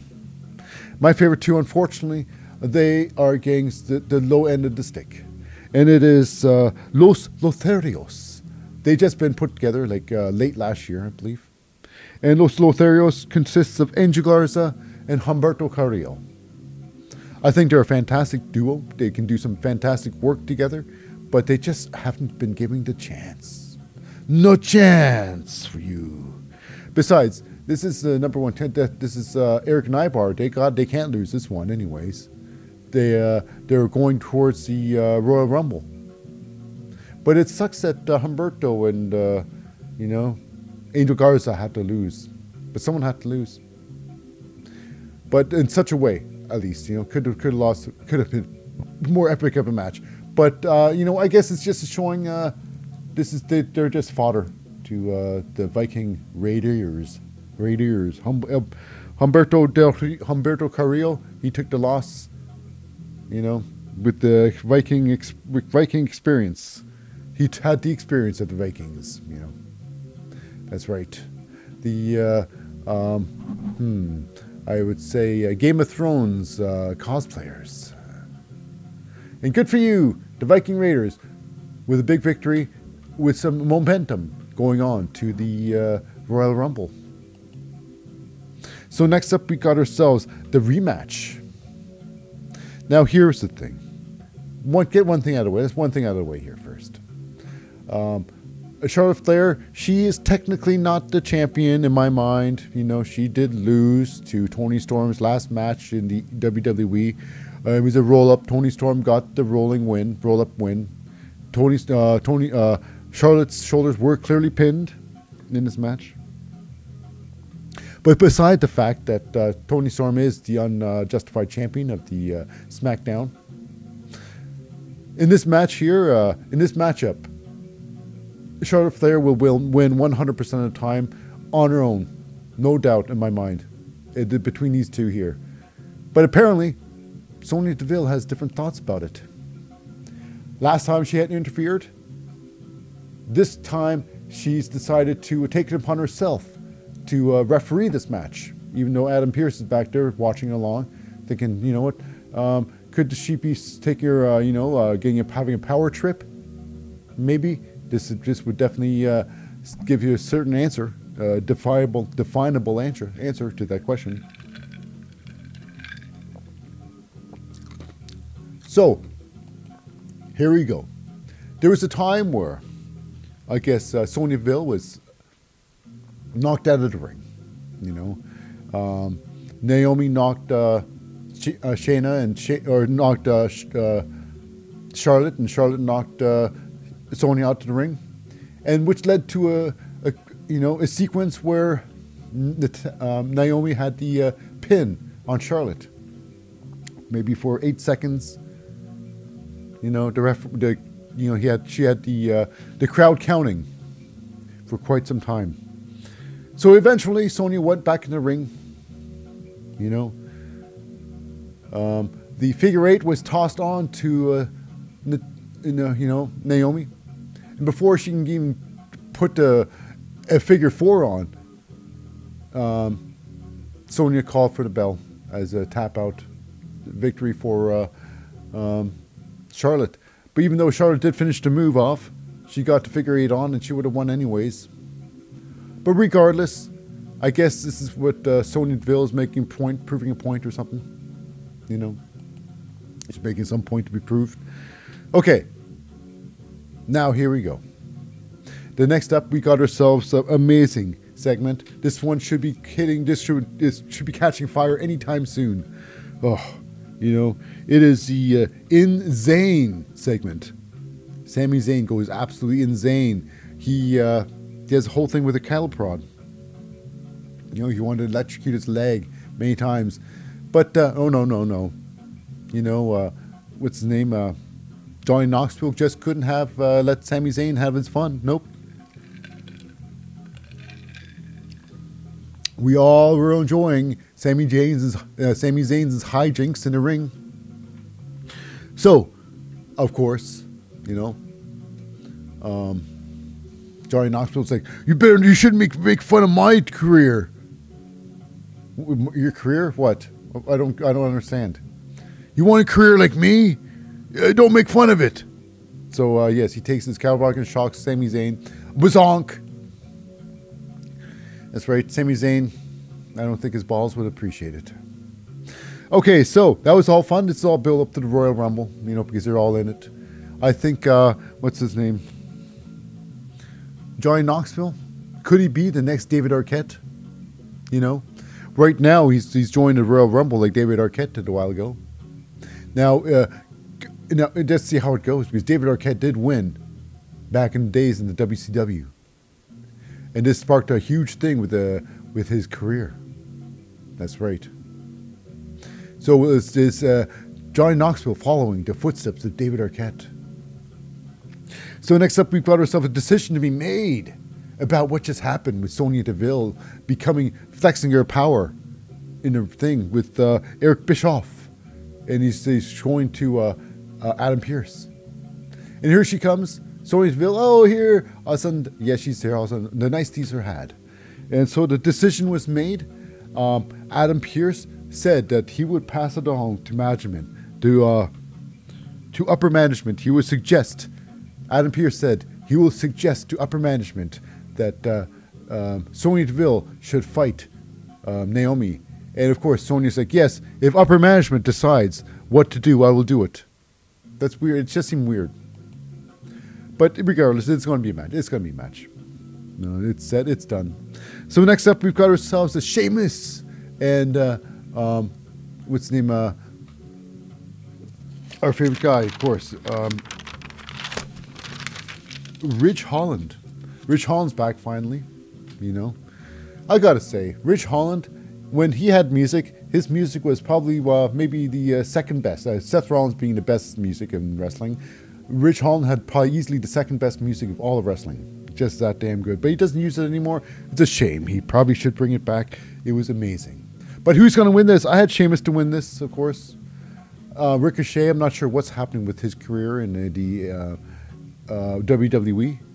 Maybe he should be in the NXT or something like that. Uh, but uh, he's been uh, a jobber in the uh, WWE. Let's face it here. Not much success. I mean, he's been the uh, he's held some minor belts, but will he ever be a main champion? I doubt it. But this one here, it's basically it's a fight night for Sheamus. He made an example out of, you know, Ricochet with a brogue kick. I knew it. I called it too. This one here, I knew it. Uh, it was Sheamus with the brogue kick. Um, I even wrote down. You know, when you write things down before it happens, it's I don't know. It, it kind of sucked.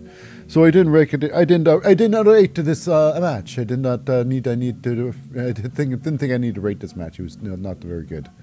Um, went exactly as I thought. So uh, boo, uh, boo. So him and Ridge Holland s- celebrate his his victory, because his uh, payback victory. I would like to see uh, if Ridge Holland comes back in the ring and fights uh, Ricochet, and how badly is Ricochet going to lose to Ridge Holland? Huh? Mm-hmm. That's right. I say Ricochet would lose against uh, Ridge Holland easily. So backstage, we got ourselves uh, uh, some uh, rock and roll advice. Now, this is could mean a lot of things. This could mean a lot of things, but beneath the surface, it's uh, Jeff Jarrett. Jeff Jarrett. He's got a huge history with the WWE, um, starting the uh, total nonstop action wrestling.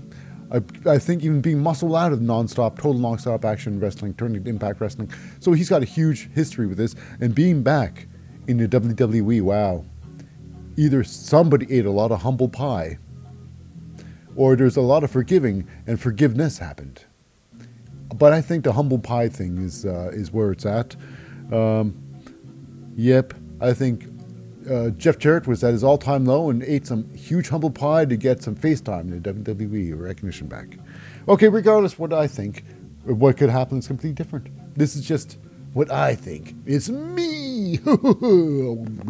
okay, so here it is. Uh, the main event match. It is uh, yes, Kevin Owens with his friend Seth Rollins versus the Bloodlines, mm-hmm. the Usos, Jimmy Jey Uso, and for the winner of this match would be great uh, rewards, but the losers there will be nothing but pain. And the pain for the Usos if they lose, they cannot join uh, Roman Reigns for the uh, um, the Royal Rumble match for him and the Seth Rollins. And if Seth Rollins were to lose with Kevin Owens, why, of course, Seth Rollins wouldn't even have a match.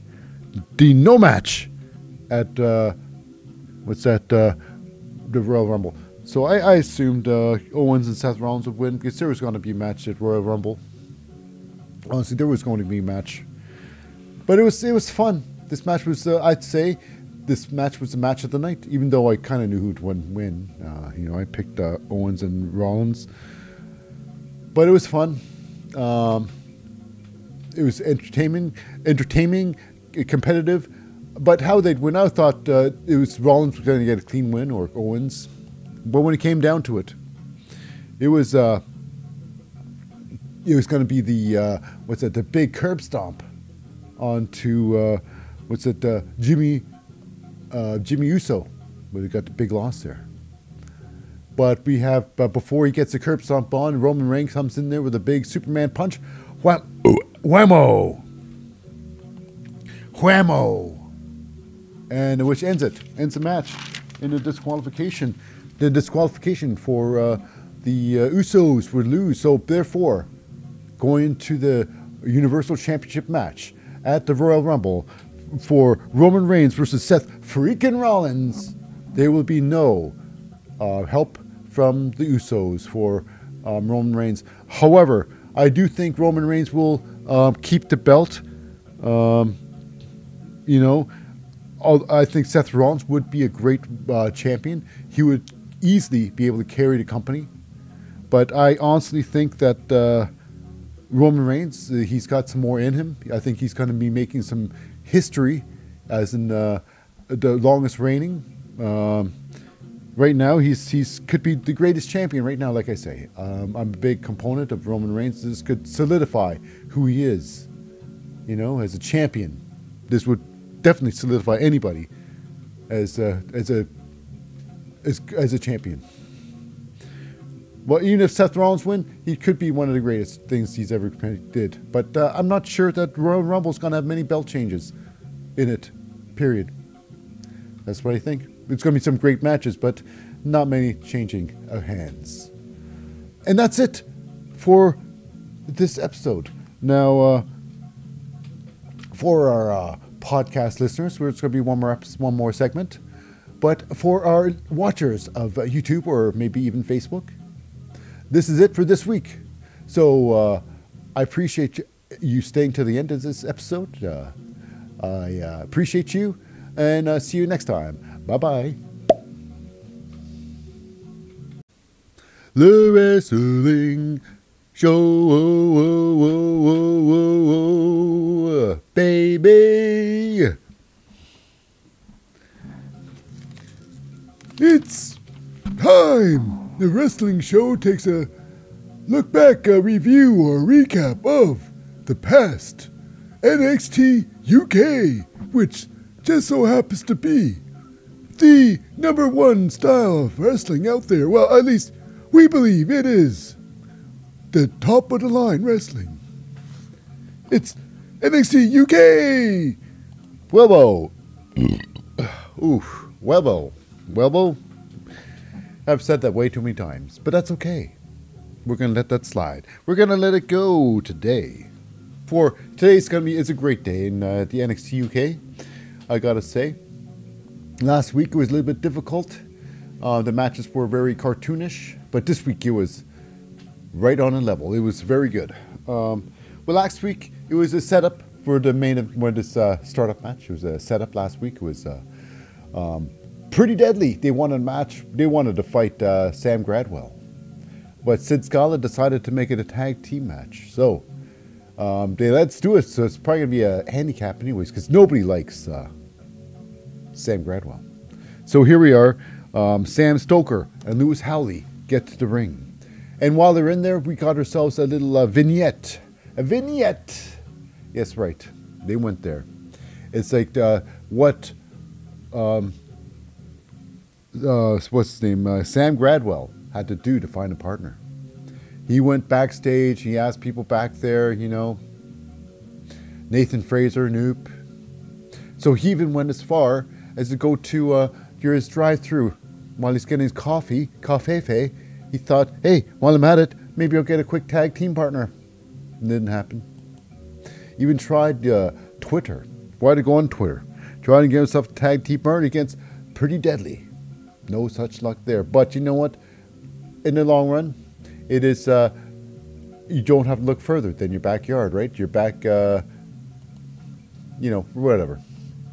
So I guess Saxon Huxley decided to be the partner of uh, um, Sam Gradwell. So here's the thing. I guess uh, Saxon Huxley, he's taking the, the route of the berserker, like a little bit more brainless uh, fighter in the thing, in the ring, like, oh, mental, oh, like the Hulk, you know, uh, old Hulk, you know, when he was a, a, a mental, like person of uh, uh just uh, pure rage and uh, anger and just just goes out there mindless power, so to speak, angry. Instead, I thought I thought uh, Saxon would go the way of an intellectual, uh, you know, like the Damien Sandow, maybe, you know, or the uh, the poet style. But when it goes in the ring, you you uh, get at it like a boss, you know, like real professional. Outside the ring, you're like, yes, I am civilized. You all know you're civilized. But nevertheless, here it is. This is a tag team. So it's who's going to win? Gradwell and uh, what's his name, uh, Saxon Huxley versus the, uh, of course, Pretty Deadly. It was a good match, of course. Uh, in the beginning, I thought it was, of course, it was going to be uh, Sam Gradwell wanted both these people, but um, it was Saxon Huxley that did most of the work in the beginning. You know, first half of the match, most of half the match is uh, uh, Saxon Huxley doing all the work, and then finally tags out. And then is uh, what's his name? Sam Gradwell taking uh, inside the ring there, fighting a little bit in there. And now we all know uh, Saxon and uh, has a little grudge outside here, and so does uh, what's that? Uh, Sam Gradwell, because uh, who comes in? It is Kenny Williams makes his appearance outside the ring, jumping on the barricade, and you know bouncing on it like a bouncing beam. Gradwell, you know, he wanted I guess, uh, kind of wanted uh, Williams on his team, but Williams, uh, they end up fighting, you know. So I guess it's some revenge. So this is how it's cheat is done, I guess. You know, uh, and while he's doing that, Huxley is outside the ring, you know. He's like, uh, he's not legal man because he's already tagged out. Um, so he makes a he makes a little spectacle out there. Uh, Sam Gradwell is put down. He does a move. He's he's it's countered and he's put down, and eventually Saxon Huxley's kicked out of the ring by uh, what's a Lewis Howley, I believe. Um, so he's kicked out of the ring, and right after that, uh, he gets a ref's attention inside the ring. And while he's inside the ring, outside it is uh, Saxon getting attacked by, uh, of course, one and only Kenny Williams. Just stomps a mud hole in him, leaves him, you know, um, useless for the rest of the match. He's out. So it is now a, a, a handicap match, two on one, a, a, handicap match. Yes, that's right. It is a pretty deadly versus, uh, of course, you know, uh, Sam Gradwell. Can Sam do it by himself? Can he pull it off? No, he cannot. Of course, it is uh, the seasoned team of uh, the former, probably the greatest tag team of the NXT UK there ever wi- ever was. You know, because they're not the tag team anymore, tag champions anymore. But uh, they've got a good uh, climb to do, and they're starting off well with this good victory with Spilt Milk. Lewis um, Lewis Howley gets the pin over, of course, Sam Gradwell, who loses. Good for you. Pretty deadly on your way to the top again. Hopefully, you get the belt, and hopefully, they're going to do something with the tag team division. So, we got uh, Jinny, you know, the fashionista. She's got, uh, they're building up a match with uh, Amale. So, they're going to be fighting soon. It's going to be fun. It's going to be a good match. But in the meantime, we go on to this match. It is Emilia McKenzie, the protege of Meiko Satomura, the current champion. And the way it's going, I'd say she's going to be champion for the rest of 2022, considering I think she only uh, defends it like three times a year, maybe. Yeah, that's true. So here we go. It's Emilia McKenzie versus one of my favorites of all time. I've uh, was worried about her. I haven't seen her in a quite quite a while, maybe a month or so. Isla Dawn. Um, she's the most interesting uh, woman of wrestling, I'd say. She's uh, yes, I've been looking forward to this. This is exciting. Uh, the first match was great. This match, it just so happened to be even better. So she brings in her lucky charms, her charms in her box. Uh, that uh, her charms are actually donated, beknownst to the donator, to the box. So she got donated uh, um, Emilia's watch not too far back. So Emilia wants per uh, watch undonated, and she wants it back. So we go to the match to find out. So this was a great match for sure. It was good back and forth. You know, Isla Dawn. She's the one thing that's changed about Isla. Uh, there's once upon when Isla first came in, and she just she was a great. You know, she had talent. I knew she had talent. looked like she had talent, but she was very unfocused. Um, the winning didn't see, really seem to be what was her end game. You know, it was weird, but it's like uh, it's more like head games rather than an end game to the match. So she always she was always losing because she wasn't really her fo- her aim end goal wasn't what. Uh, regardless, I'm just assuming, but she wasn't a winner. But now she's got a win underneath the belt. This is gonna be her. Uh, she's got already got a one win, and you can tell the difference. She's uh, much more, uh, I'd say, focused and determined in the ring, and she's got a, a good end goal. Uh, she's got yes, so she's she's grown a lot. That's all I got to say, and it shows. Um, but during the match, Emilia, she's no slouch. She is, of course, the uh, protege of Meiko Satomura, like I've mentioned before. So a couple of times she could have got the pin, but like I say, um, Isla is grown a lot, so she can overcome, withstand the storms, and she did. Even a couple pin attempts, and with oh, it was just amazing. Uh, Emilia McKenzie, I gotta say, they didn't show any replays of this maneuver. Uh, they should have played a couple of replays because when it comes to this maneuver, she play, she uh, performed the suicide. Uh, what's that? The, the suicida. You know, um, what was it really called? Uh, tope suicida. I'd say that's the most difficult move to hit. It's you got. It takes a lot of commitment and a lot of, uh, yeah, a lot of trust. Not many people do it, and whoever do does it, um, they do it wrong, and they usually end up on their head or faces out, outside the ring. But this was done to the T, and they were they they didn't even mention it. It was a shame because uh, yeah, Emilia McKenzie looked like a superhero shooting through that. Damn, it looked good. It looked great. But you know what? Not too long after that that fantastic maneuver, she was uh, the match was quickly wrapped up. Um, looks like it was a uh, modified sidewalk slam by Isla Dawn. Um, it was it starts up with a fireman's carry, and she swings him over to a sidewalk slam with a big victory. And with that victory, she gets her uh, lucky charms out, and she gets over and she gives her her charm. He, she returns it, You undonated, here you go, your watch. All hail the box of charms, and charms that would be. Isla Dawn with victory and her charms. Okay, so now we go on to the main event match. Now, this main event what, match was amazing. I gotta say, it was um, top of the line, fantastic stuff. Um, it was uh, A-Kid versus the current. That's right. It's a Heritage Cup champion. It's Noam Dar um, going to the ring here. Um, yeah, with his best friend uh, Sha Samuels. These guys are a great team. These guys are a great duo. But I gotta say, um, I would like to see uh, Drew Gulak join this team. Mm-hmm, that's right. The Philadelphia, the, the guy from America. Yeah, it, will be great. I mean, it'll be a clash of, but they got the same mindset. You know, I think. Um, no, um, Drew Gulak would be great. A trio hit this team, and this would definitely put uh, Gulak in another level if he's still around. So here it is. Um, it is the Heritage Cup, which is uh, six rounds. So the first three, uh, first two rounds, it uh, no, there's no pinfall, you know, but the third round, at uh, was amazing. Uh, was it Nova Roller to uh, A-Kid, and with 126 left of the third, it is Noam Dar with the big first victory. So now we roll on to the uh, fourth round, and fourth round became very fruitful for A-Kid, where he turned his uh, he turned his luck around.